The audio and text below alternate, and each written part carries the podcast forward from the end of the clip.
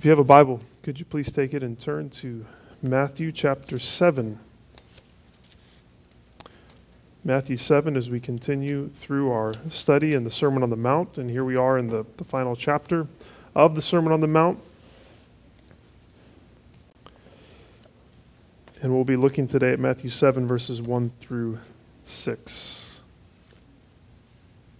Uh, one of the great dangers in reading God's Word or listening to a sermon is to come to the end of one or the other and think first and foremost, well, I sure know a lot of people that needed to hear that message. When we fail to apply God's Word to our own hearts, we have set ourselves on a path towards self righteousness and hypocrisy, and few things in life are more blinding than spiritual pride and religious play acting.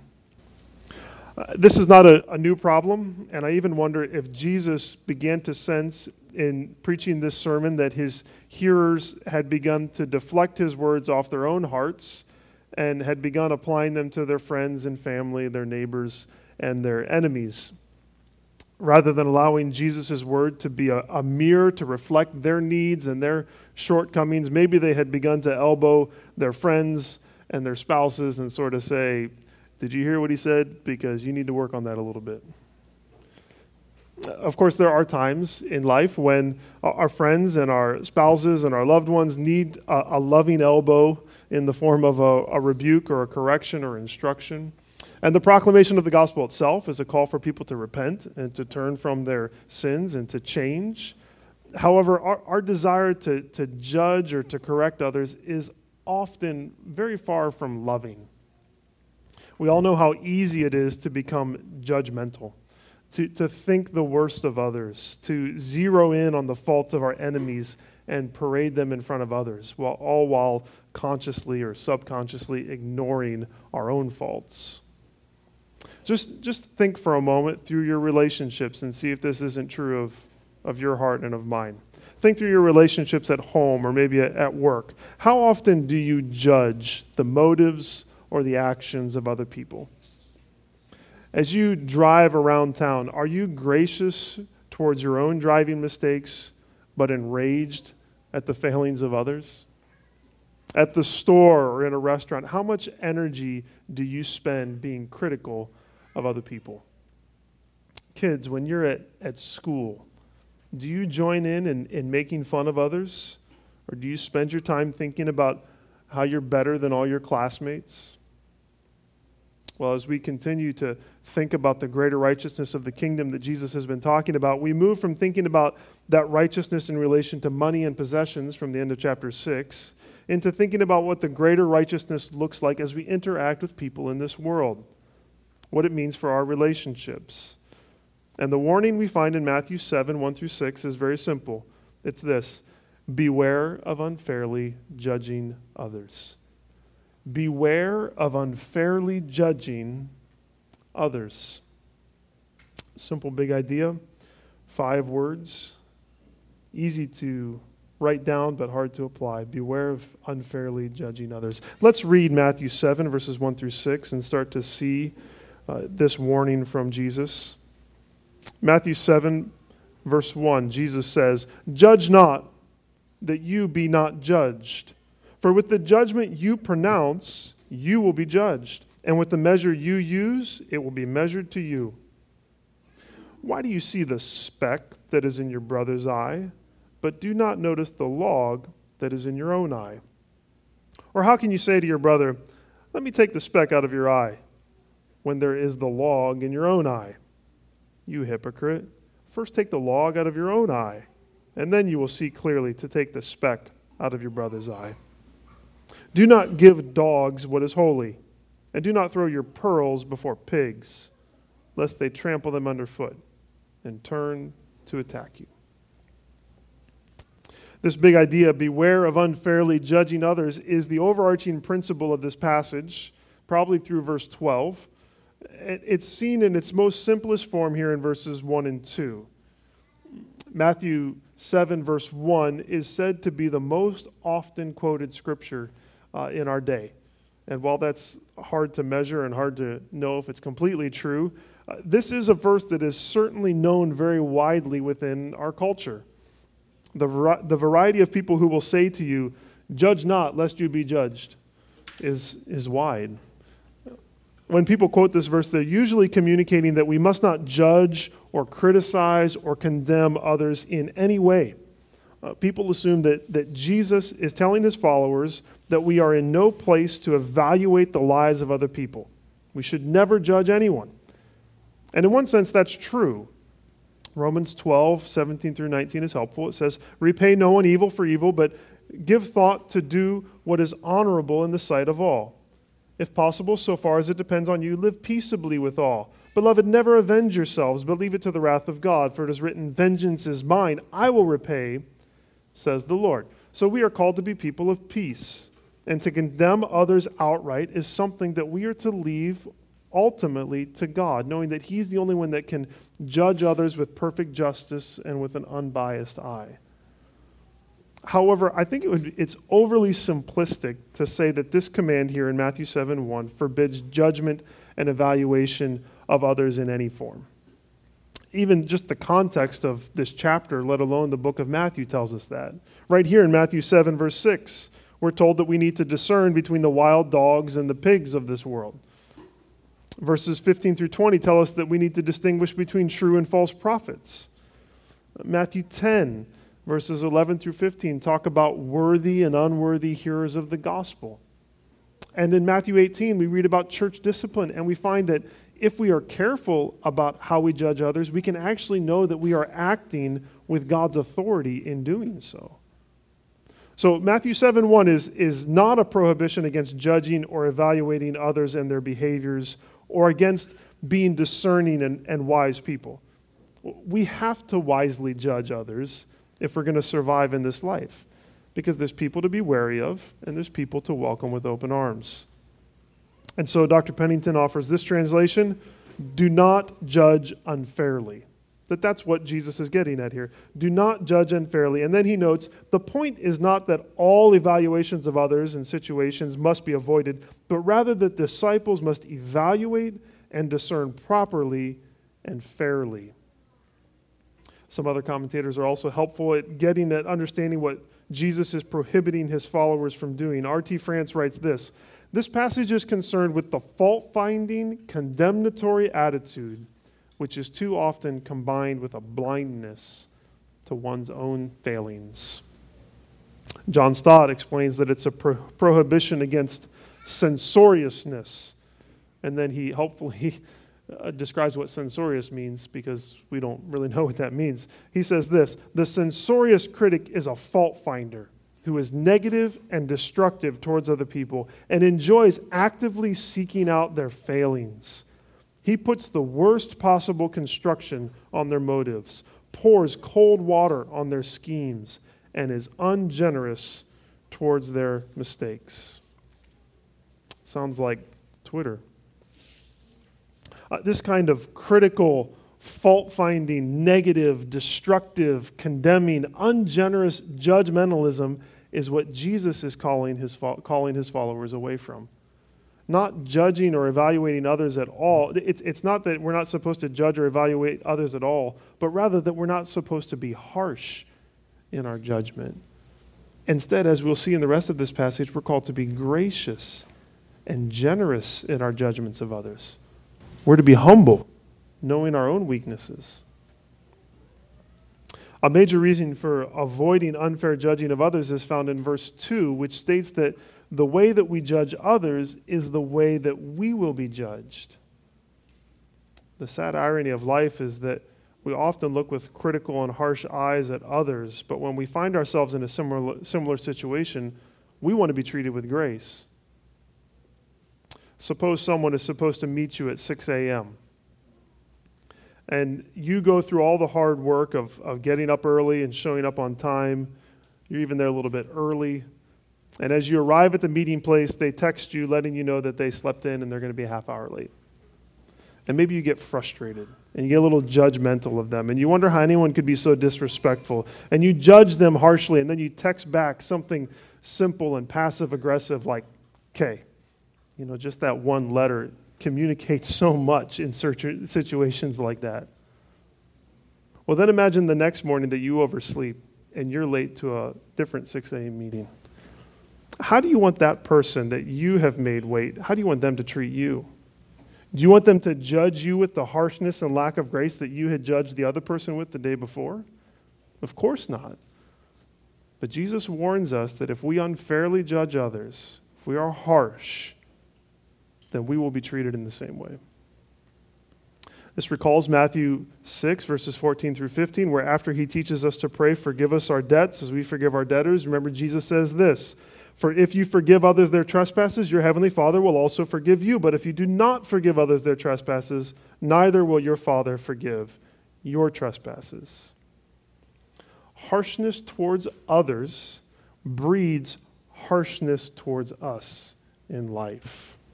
If you are judgmental, it's going to come right back on you. And even more daunting than the judgment of fellow human beings is the judgment of God. Now, let's be clear God does not judge us unfairly. God always judges us with perfect justice. But we also know that God is patient and God is gracious towards all people. However, he seems to say here that if we offer no grace or patience to others, then he will offer none to us. I think the way we understand this is to understand it through the lens of the gospel. The lens of the gospel is that, that not that our graciousness towards God earns God's grace towards us, but rather that God's graciousness towards us changes us completely, such that we extend grace towards all people.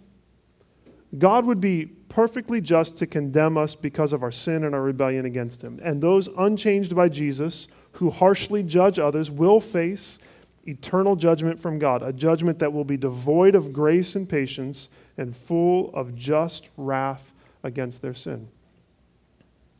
But there is a grace of God that opens our eyes to our sin and leads us to repentance. We turn from our sin. We trust in Jesus, who in his grace came to live and to die for our salvation. He's come so that we can be forgiven for all of our sins. We are made new by him. And part of being made new by Jesus, part of being recipients of God's matchless grace, is that we in turn are gracious towards others. Here's John Stott again. He summarizes these verses well. The command to judge not is not a requirement to be blind, but rather a plea to be generous. Jesus does not tell us to cease to be human by suspending our critical powers, but to renounce the presumptuous ambition to be God by setting ourselves up as judges. Beware, brothers and sisters, of unfairly judging others. Leave ultimate condemnation in God's hands and remember the grace that you've been shown through Christ. Now, having established this warning to beware of judging others unfairly, Jesus helps us think about how we might fairly and helpfully judge others. How, can we avoid unfairly judging others, but still live in the greater righteousness of the kingdom where there's a place for encouraging and correcting and instructing others? Two thoughts on that. The first from verses 3 through 5, and the second from verse 6. So the first is if we, if we want to walk in the greater righteousness and, and lovingly correct and instruct others, we, first of all, be a gracious brother or sister, not a self righteous hypocrite. Be a gracious brother or sister, not a self righteous hypocrite. Now, brothers and sisters know how to fight, and they know how to judge each other for sure, right? But there's also a love for brothers and sisters that prevails in the end, I think. And for those of us who are in the family of God, we love one another and we desire to help each other. But our self righteousness and spiritual blindness often gets in the way of that love. The problem, writes Jonathan Pennington, is not that Christians can never discern right or wrong in another, but that disciples often do so without awareness of their own blindness and inability to judge rightly. Now, Jesus explains this with a famous and wonderful illustration. It would be amusing if it wasn't so true. He says that the sin of others appears to us like a speck of sawdust in their eye. And in, in seeing that speck, we, we decide to be helpful and take the speck out of their eye. But here's the problem I'll show you. This is what Jesus is describing. It's comical. He says you're trying to take the sawdust out, but this is what you look like that you have a, a plank or a beam sticking out of your own eye. Now, can you imagine trying to take a piece of sawdust out of someone's eye with this in your eye? Is it possible? Probably not going to happen. And that's, that's what's amusing about it, again, but it's, it's almost not funny because that's how we act. We, we, we try so hard to, to help others, but in reality, we need to first deal with our own sin. We have a natural tendency, like the Pharisee of Luke 18, to magnify the sin and the failings of others while minimizing our own. You might think of judging others unfairly like a, uh, like a filter on your, on your phone's camera. And when you take a selfie, you put a, a filter on it that, that enhances your beauty and it hides all your flaws. And then when you flip that camera around to take pictures of everyone else, you have a filter that enhances and, and emphasizes all of their flaws and all of their sins. This passage always reminds me of one of my favorite scenes from Willy Wonka and the Chocolate Factory. Uh, Willy Wonka tells the children on the tour of his factory about a new candy, and this candy lets you spit in seven different colors. And as he says that, there's a girl who replies with her finger up her nose. She says, Spitting is a dirty habit. And Gene Wilder, as Willy Wonka says, I know a worse one. Jesus calls us away from the self righteousness and the hypocrisy that is blind to our own faults and does more harm than good when judging others. Now, here's the problem though. We might be tempted to, to sum up Jesus' teaching with the phrase, mind your own business, judge not. But that would be a mistake, right? Because verse 5 shows us that we can and we should help our brother or sister with the sin in their lives. Look at verse 5. You hypocrite, first take the log out of your own eye, and then you will see clearly to take the speck out of your brother's eye. Before we seek to instruct others, we must first deal with our own issues. And once we have done that, then we can help others because we will see more clearly. We'll see more clearly. What is, what is this clearer vision that results from removing the plank from our eye? At the very least, what it means is that we become more charitable and we become more gracious. We see that we too struggle, that we all struggle. And often, in, in a unique way, often the struggles that we are most aware of in others are the ones that we are ignoring in ourselves. The things that drive you crazy in other people are probably the sins and the shortcomings that you're suppressing in yourself. And so we're called to deal with our own sin first. And then when we come back to others, we come with a, a, gentleness and a kindness that's needed for removing a speck of sawdust from someone's eye. Have you ever removed a speck of sawdust from someone's eye? I, I haven't, but it would, it's going to take some care and some patience and some kindness and some love. And that's only going to come when seeing that we have our own issues to deal with.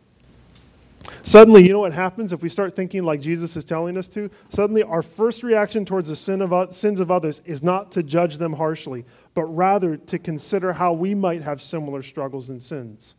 We see something in them and it says, I wonder if I'm struggling with that. I wonder if I'm hurting others in the way I do that. And once we deal with that plank in our own eye, we come now with a new graciousness and a new love to serve.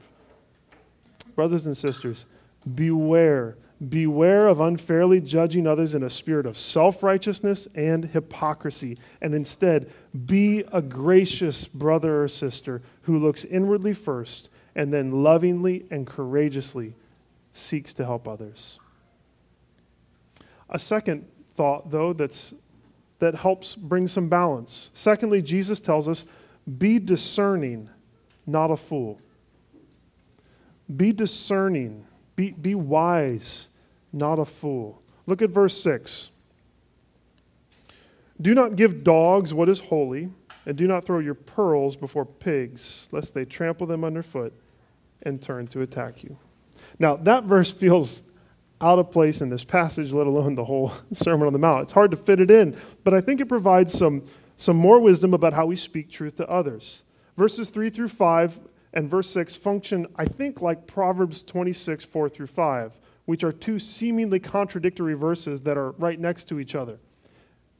Proverbs 26, 5, like Matthew 7, 3 through 5, tells us, Answer a fool according to his folly, lest he be wise in his own eyes. So we need to point out and help others that are struggling. Answer a fool according to his folly.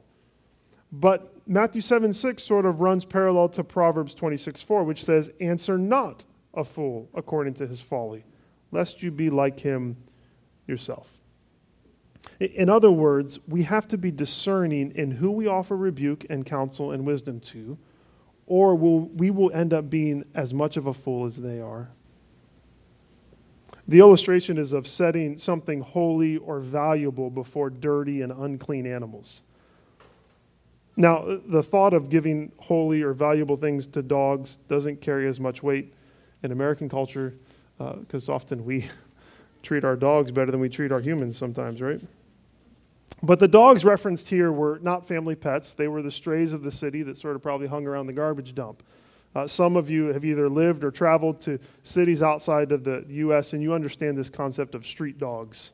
And you know that giving them something valuable would be unheard of. Similarly, you would never give a pearl necklace to a pig, would you? I guess maybe Miss Piggy, but um, you wouldn't give it to a pig. It would either mistake this pearl necklace for food or it would trample it in the mud. And when it realized that it wasn't food, it might trample you. Well, what are the, the holy things? What are the, the pearls? In this context, I think they are truth. They are words of truth, they are instruction. First, we could say that they are the gospel message. And there are, there are some who are so profane and so opposed to God that they will never hear the words of life offered by Jesus. And so we see places like Luke 10, 10 and 11, where Jesus tells his disciples to go into cities to look for people of peace, but also that there are times when they need to walk out and just shake the dust off of their feet and keep the pearl of the gospel from those who would trample over it and harm us. Paul and Barnabas are seen functioning in the same way in their first missionary journey, where sometimes they presented the gospel and then they said, We're going somewhere else because you all have rejected it. Uh, the truth spoken of here may not simply be the gospel message, it could be words of correction, words of instruction to brothers and sisters or to people in general. And Jesus seems to indicate that there are those that we need not waste words with those who are unrepentant, those who are antagonistic, those who are unteachable, fools who refuse to receive instruction of any kind. To shake the dust off of our feet, to withhold words of correction, is not something that we do lightly. In fact, I think if we recognize the beam of stubbornness in our own eye, then we are graciously going to return often, even to those who push against our counsel. However, there is a time to walk away. Of course, as we seek to apply this, I think we should also note that we may, in fact, not be the one who is offering wisdom and truth in these situations. We could instead actually be the fool, the fool who stubbornly refuses words of life. Being teachable is a beautiful thing.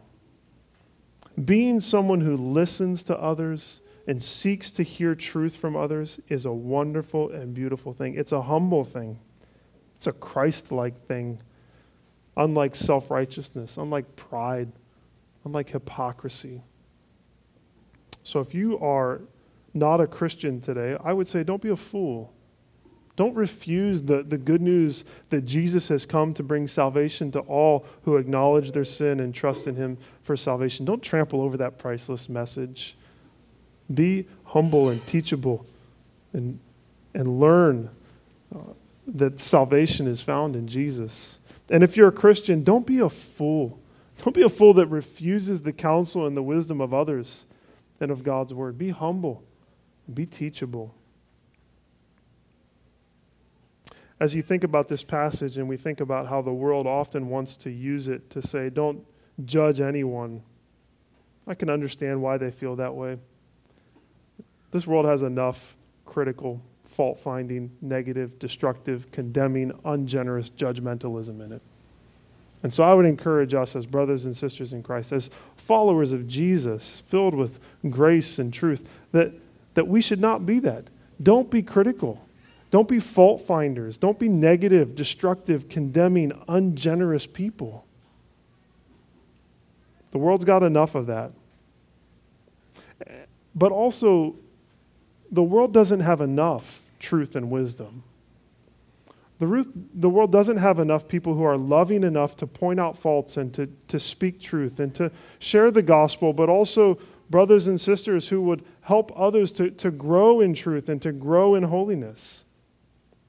So, there's enough negative, judgmental people in the world. Let's not be those. But there's also not enough truth, and there's not enough wisdom in this world. So, be someone who speaks forth those things. Beware of unfairly judging others. Instead, what should we be?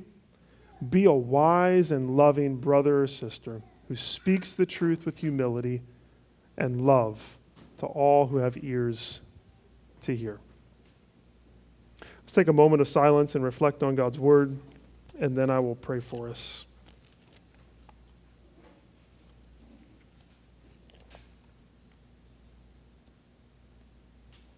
Father, we thank you for your mercy towards us.